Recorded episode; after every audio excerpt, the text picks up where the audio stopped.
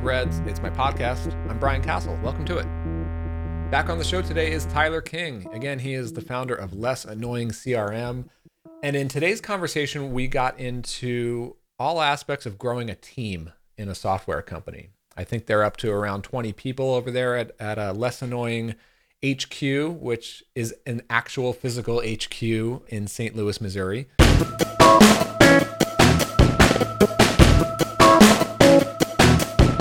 Hey, here's my real time ish update for you, and I'm recording this one on May 6th, 2024. First, I just want to say that once and for all, the name of this podcast, I'm sticking with the name Open Threads. you may have noticed I had briefly renamed it there uh, in early 2024. I was using the name Full Stack Founder. Well, long story short, I'm sunsetting that brand name and that website it was a short lived project that just didn't quite stick. So, this podcast is back to its original name, Open Threads, from here on out. Okay, so uh, my. So, as for my update, uh, you know, my main focus now continues to be instrumental products. That is my product studio where I partner with clients mainly on UI and UX work.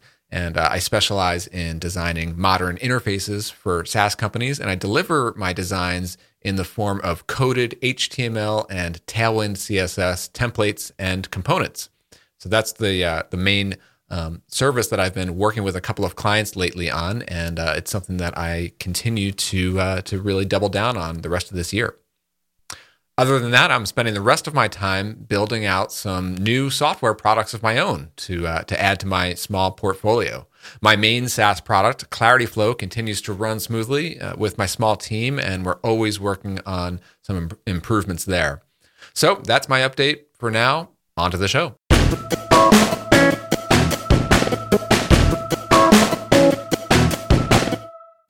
So we talked about the trade-offs between remote and and hiring in-house. And it was actually interesting to hear why they chose St. Louis. They they intentionally chose to build their company in St. Louis specifically for the people there, which was interesting. Another part of this conversation, which I really found interesting, is this fellowship program that Tyler and his company have put together for people who are brand new to or not even in the industry yet. They're just sort of exploring it and underrepresented minority groups in this industry, which, as we all know, is definitely a thing that companies struggle with to grow a diverse workforce.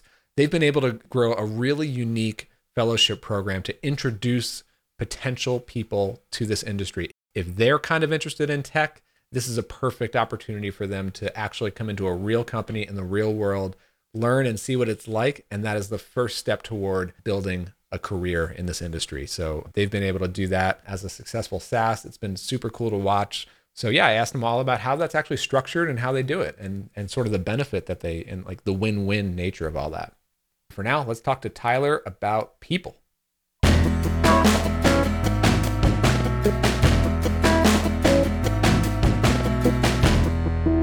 Tyler King great to have you back on the show here.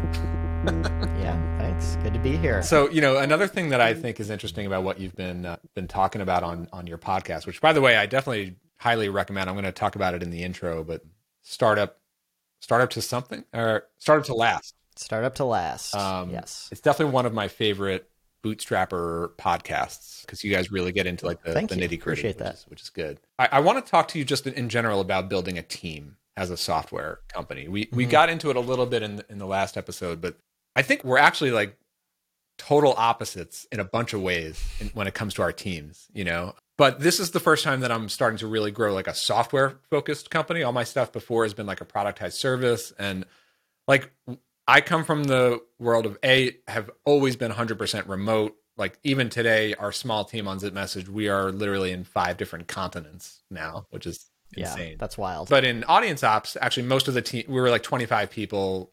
Almost all of them were US based, but all remote.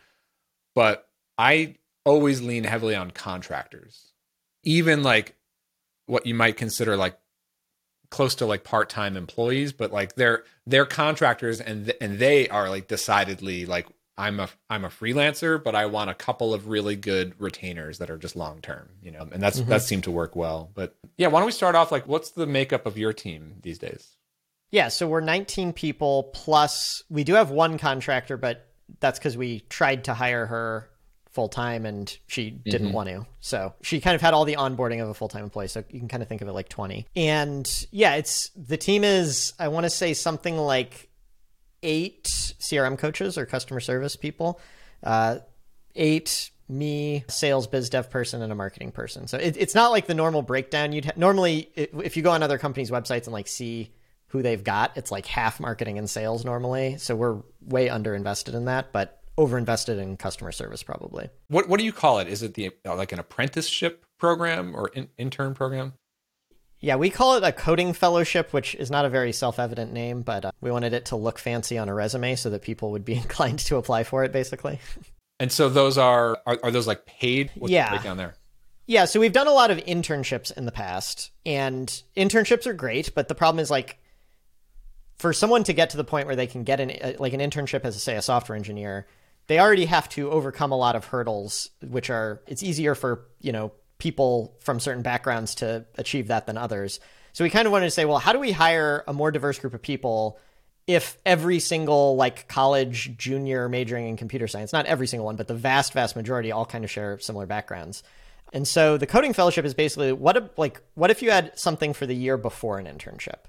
So for someone who knows they want to get into tech, they haven't quite figured out how to overcome those hurdles yet, and we're just kind of the stepping stone for them to get an internship the next year. And so it is paid, but it, they're not working for us. It, it's about them learning and building an app for themselves yeah, so there's a lot of like curriculum to it. There's like lessons and stuff, but then they also pick everyone picks their own project and, and we help them build it. That's that's super cool. I want to come back to that in just a minute, but, just let, let's just stick with like generally like gr- building a team around a software company. So you guys have been around for like over 10 years and is is your entire team local? You're you're in St. Louis, right? St. Louis, yeah. So we started, I was in San Francisco, and my brother, who's the other co founder, was in Boston. And then we hired a few people remotely. So we actually started out fully remote. And then. And is, is your brother like in, in the business, like day to day with you? Mm-hmm. Yeah. He's not like in a people management role, he's an individual contributor, but yeah, he's full time DevOps person. Oh, awesome. And he's technical. Yeah.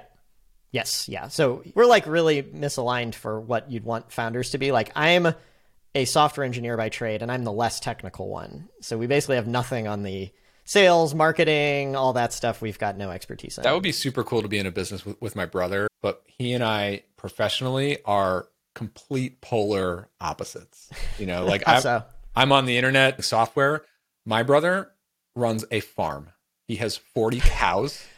They they do milking and yogurt and cheese and yeah, he's he's getting his hands okay, but every day. Yeah. But hear me out here. This my dream has uh, always been not like my my one ultimate dream, but something I've always wanted to do is find. We talked about this a bit in the last episode, like a domain expert who knows this thing that software engineers know nothing about. Mm-hmm. I bet he could give you some pretty interesting insights about software or technology that farmers could use. Yeah, yeah, for sure. I mean, and that I mean, talk about it like a niche. I mean, that's a yeah. There, and there's actually I my cousin-in-law builds software for farmers, and yeah, it sounds like a nice niche to be in. Actually, yeah, anyway, yeah, I realize sure. that's the, the, only thing is like most tangent. farmers are like dead broke. But yeah, true. um, so it started out just you and your brother building. Yeah, just built it, and you know, we both kind of did a little marketing. I did more than than he did, but we both we just kind of grew it to the point where we could afford to start hiring people brought on a customer service person to, f- to, free up our time and then grew from there. Well, so I've been self employed since 2008. And I've been hiring remotely since the very beginning. In, in, the early days, I was doing web design consulting, hiring hiring out other freelancers, and then all the different startups over the years. Always, always hired mm-hmm. like I've been hundred percent remote. I I've never had a coworker, employee, contractor local in my in my office. And early on, and this is still the case today, 13 years later, as a bootstrapper, today I'm mostly bootstrapped, but it always starts with a money thing. Like it's just yeah. more cost efficient to hire remotely like yes overseas of course but then even in the us i mean i live in connecticut. A lot of what made audience ops work so well was like hiring writers in the midwest where living is a lot less than where i'm at you know? I mean i hear you i, I think that's especially has to be a part of a services business because with, with a service business you have to charge the customer more than you're paying the employee and there's a very one-to-one map for that with software, I I don't think that has to be as true. Like the value you can get from one employee is basically unlimited. I mean, mm-hmm. practically speaking, it is limited, but it's not like a they put in an hour of time, I can bill for an hour of time type of yeah. thing. Yeah, yeah. But even like thinking like the early days of less annoying, how large did you grow when you were at the point like did you start with a full-time salary? Did you start with a part-time person? Like what did that look like? Yeah i want to be clear that like where we are now is due to a lack of creativity not this was not some grand plan. Basically we'd gotten enough revenue that either bracken my brother or i could go full-time. Mm-hmm. and we were talking like is it going to be you? Is it going to be me? What are we going to do here and then I forget who suggested, but someone was like, you know, we're both pretty comfortable like making enough to get by and working on the side. What if we just hired somebody else? So it was very much like the tail wagging the dog here, where we're like, well, someone's getting a full time salary. Which of, of, us is it going to be? And then it ended up being a friend of mine, Michael, who came on as our first employee. Oh, okay. So you you started paying them like before you started like paying yourselves. I was getting some, but yeah, not mm-hmm. not a full time. I, I was our first full time employee was neither of the founders. Yeah. Very cool. Um, which I'm not sure I would plan, but and that that kind of like informed a lot of other stuff where a, a lot of I don't know. I kind of feel like you can't plan everything. Like the mm-hmm. culture mm-hmm. sort of took over from there. Like, why are we in St. Louis?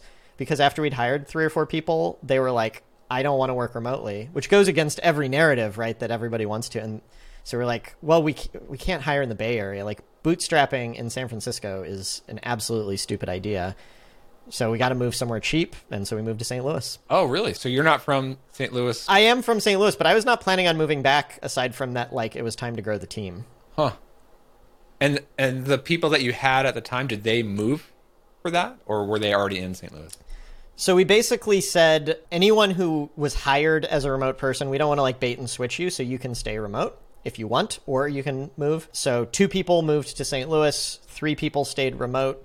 Um, of those three, Bracken is the only one still with the company. And a big part of that is like, even if you love remote work, I think it's not great being one of the few remote workers at a company that's mostly in person. Yeah. Yeah, I could see that.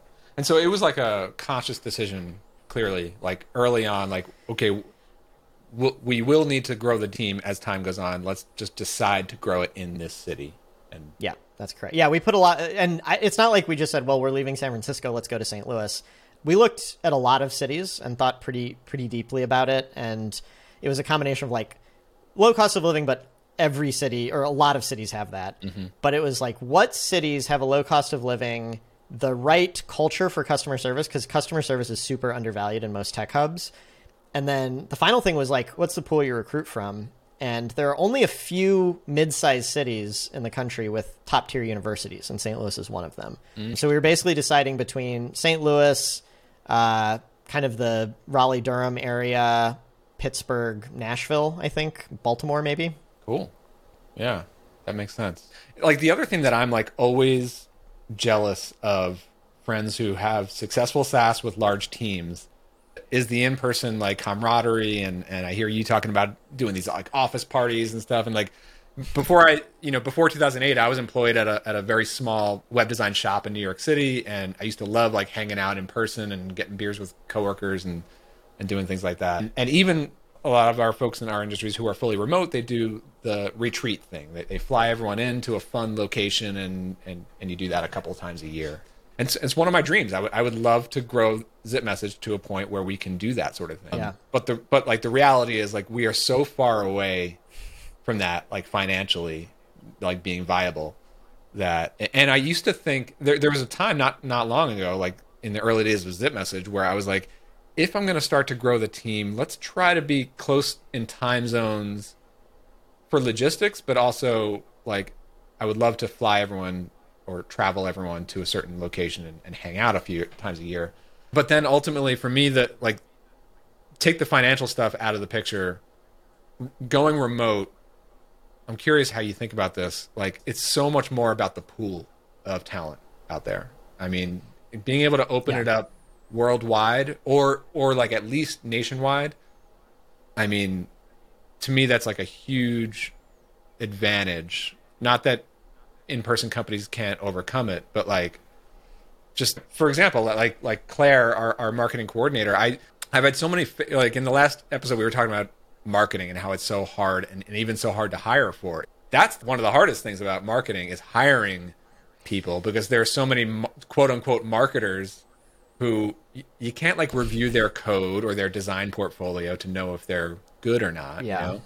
Um, and she was like, out of all the applicants that I've had, like she was the only one who I who I sort of know and I've worked with and I and I know is a great fit, except she's in Australia. You know. Right. So it's like that. That kind of is difficult. We work around it because we're fully async, but like, you know, she's just the best person available. Like there there are no other options. So it's like Yeah.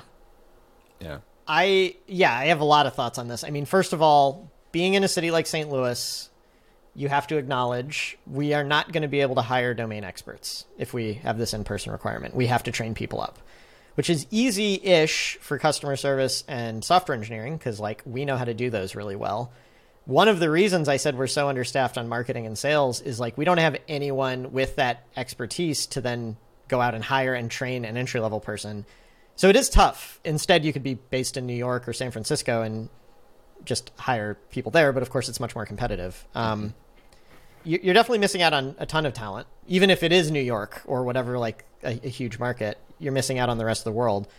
But I mean, there's a pretty clear parallel, I think, with how bootstrapped businesses think about their whole business model, which is like, we're going to find a niche and we're going to own that niche instead of trying to play the same game that everybody else does and go mass market. Mm-hmm. Like, yes, you can hire anyone in the world, but also you're competing with every company in the world. Yeah. There are some people in St. Louis who want to work at a good tech company and want to work in person.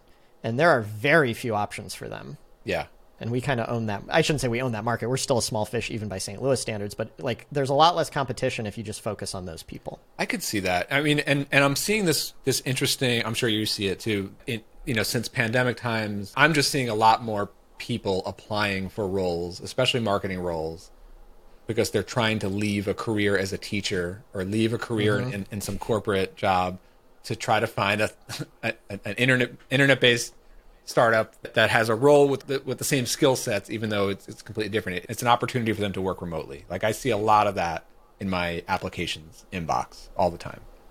Um, but the thing is, like the people who are, even if they have the right talent and skills, they're not necessarily remote working people. Like that's a certain style of professional to be like comfortable and actually thrive as a remote worker and, and asynchronous worker too. I find like if you Yeah. if you need to be on calls and meetings and in person and that's your thing, like it doesn't matter how talented you are, you're just not going to work as as a teammate. So I wonder in your case like if there's the opposite effect, right? Like local 100%. people who just seek out in-person roles or you seek people out who like they don't necessarily have to check the box of like being good at remote. They're just great in person. Yeah. And uh, yeah, and I mean, a lot of people hate remote work. Not the majority. I, I think like I'm talking about a minority, but like double digit percent. Mm-hmm. We just did a three week period. We do this twice a year where three weeks at a time it's fully remote just so people can go travel or whatever. So in August we did that. Like and one day I remoted in, like I, I joined the video call for our weekly meeting and like 12 people were at the office. And I was like, what is going on here? You know, you don't have to be there. And they're like, well, we wanted to come in today. Yeah. Um, there are actually people out there, counter to the narrative, that like that. Um, but yeah, I think you're right. So if I, if I were making this decision, like I didn't think this through at the time, but if you're going for the in-person route like we did, you've got to say, well, we need to have a company culture that appeals to those people. It's probably more extroverted people. It's probably like I think a smaller city really helps with this because no one's commute is more than like 15 minutes. Yeah. Whereas, like in the Bay Area, my friends there, they're like, well, I'm on the bus for an hour and a half every day, both ways. That's why they want to work remote. And then the flip side is if I was building a remote team, I'd probably be like, it's probably older people who are more established in life. Like they don't need to make friends and stuff at work. Not like old, old, but you know, married, Mm-hmm. living in the suburbs type of people are a lot more likely to prefer remote work, I think. I find like any anyone with kids, mm-hmm. it's like a huge benefit to be Yeah. remote. and probably not coincidental. Like, I think the average age, less annoying. It's still fairly young, but it's probably like early 30s, and only two people have kids. Like, it's a group that's self-selected into a different lifestyle, living in the city. Yeah. You know, mm. wanting more social fulfillment out of work than you, you would get remotely. Yeah. One thing I, I've always felt that we miss out on, and maybe this is it's just not my thing as, as a leader or, or a weakness, is is like building the culture and keeping a strong culture. You know, like I felt it in audience ops and I feel it again in, in Zip Message now, where it's like we're always talking about work. We have a Slack channel.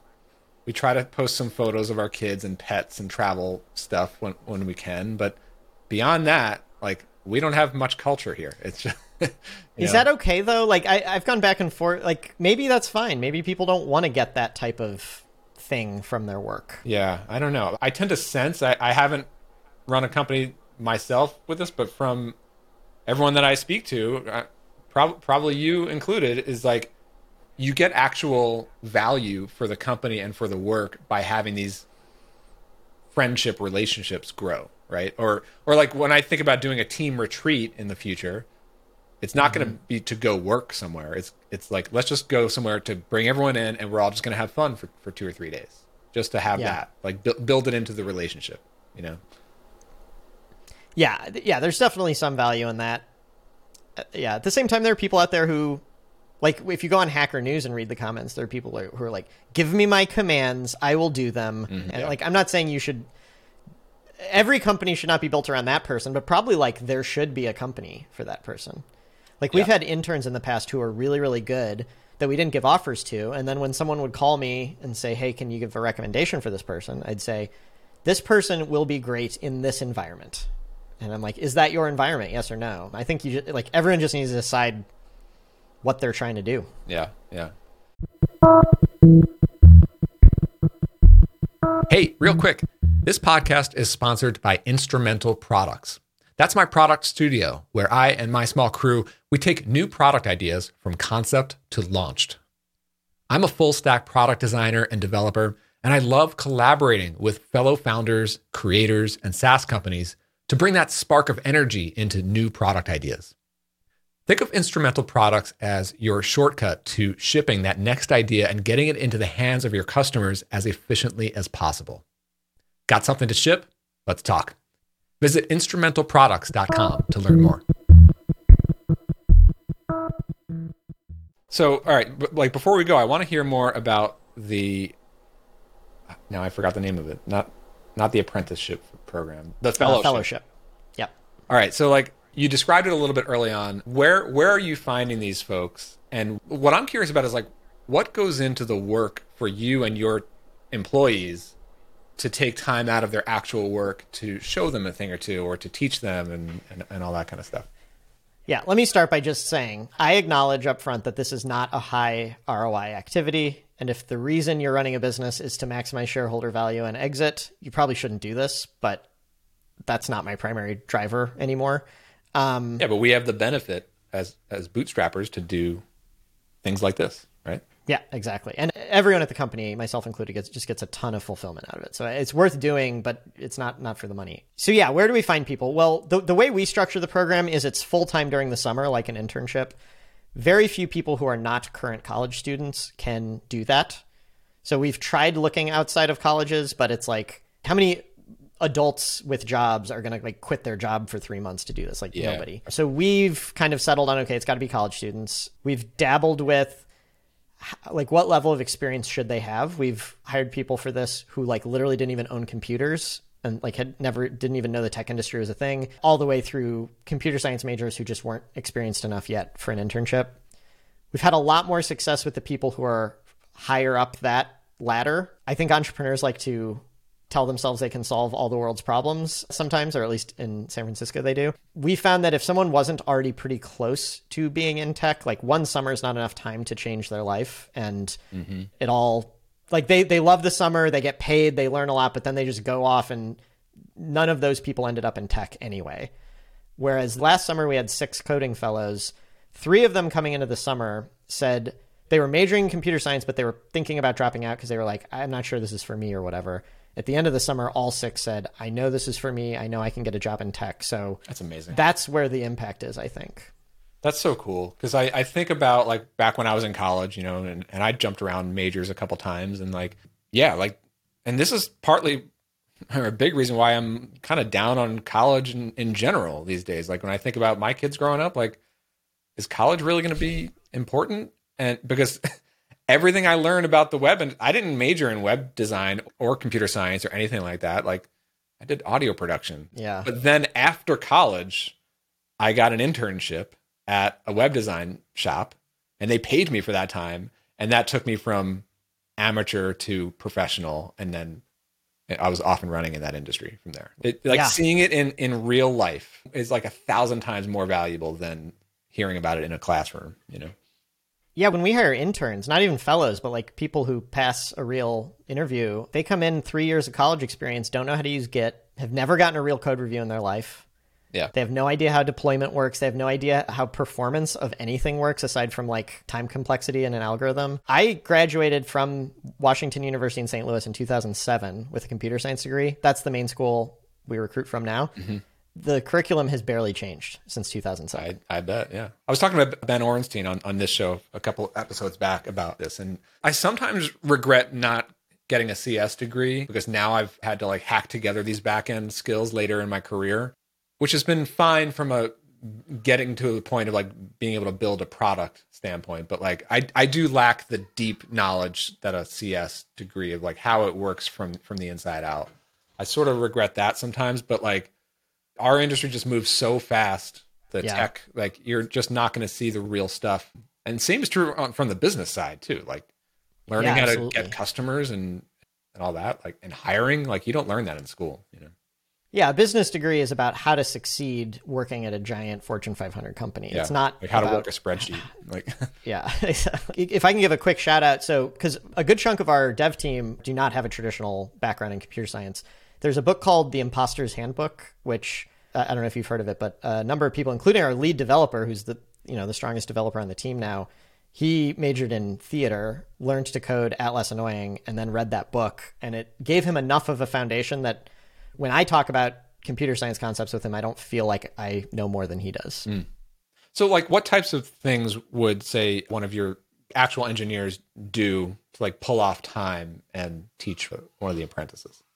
Yeah, we're trying to get more structured about this. So we kind of made a commitment as a company. Well, sorry. Historically, the answer has been like, there's no system. Just be reactive, which isn't how anyone should be. But like, if someone if someone needs your time, give it to them. Or is it Um, sort of and- like on the apprentice to say, like, look, like you're going to get out of this what you what you want to get out of it. Like, go ask questions, go go be curious, Mm-hmm. poke around, like that sort of thing. Yeah, there's a lot of that. So I normally run the fellowship, and I'm in the process of kind of gradually transitioning to someone else, where I like teach lessons, help them like structure the summer and stuff like that. And then each fellow gets pa- paired with one developer as like their technical mentor. That's the person who's going to be like doing code reviews, helping them troubleshoot. Like, hey, I can't figure out how to do this. How do I do this? So it's a combination of like me doing one to many communication and project planning, and then each developer has a mentee. And basically, yeah, they submit a pull request, review it. If they ask for help, hmm. give them help.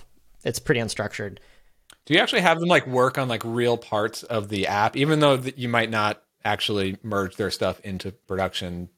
Like let them hack on little features or bugs and, and less annoying. No, we we do not, and they want to, and I think it would be really good for them to. The thing is, it is a discriminatory program in that it's specifically for people from underrepresented groups. Mm-hmm. I'm not sure of the legality of discriminating when hiring someone and then having them do work for the company. I think that's mm. illegal.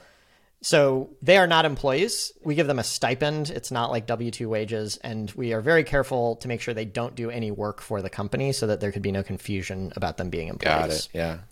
Interesting. Super cool, man. But we have hired some of them back as full timers and as interns the following summer. So it, you know, it's not our primary recruiting. Yeah. Is that pretty common? Like part of your hiring uh, pipeline comes. Yeah, I mean, the reality is like I wish we were growing faster because we could hire more great people than we have openings for right now. Speaking of which, if anyone has wants to hire like very entry level people, but that I can vouch for being really high potential, I'd be happy to uh, put you in touch with some people. That's really interesting. You know, Jordan and I have been talking about this on Bootstrapped Web. You know, Jordan has been talking about this concept of solutions engineer. Right, I heard you talking. You know, I'm someone who, and and I I do think that this is like a a role that's emerging, especially if you're doing like sales based or or high touch onboarding with customers. You do need someone with like some technical chops to be able to hook up your new customers' stuff so that they can get active and be successful. You know, I, I feel like it's perfect for like a junior engineer. You know, I agree. And a decent number of people who have gone through the fellowship, a lot of them are double majoring. And a lot of times they're like, I'm really glad I learned more coding. But like they look at our developers just sitting behind a computer all day, never talking to anyone. I mean, they talk to their colleagues, but not talking to customers or anything. And they're like, that's not for me. So we've actually had a handful of people that they didn't use these words, but they were basically like, I want to be a solutions engineer. I want to use my technical skills, but not be an engineer as my primary job. Mm-hmm. Yeah, so interesting. All right, man. Well, we we've covered so much ground on on this episode and, and the last one. We could probably talk all day. Hopefully, we'll we'll you know get you back on the show here and uh, yeah. find some other random topic to to rant about. Absolutely, good stuff, man. Well, uh, yeah, it's been exciting. You know, following your your podcast and less annoying CRM. We'll get everything linked up in the show notes. But yeah, thanks for doing it. Awesome. Thanks. Have a good one.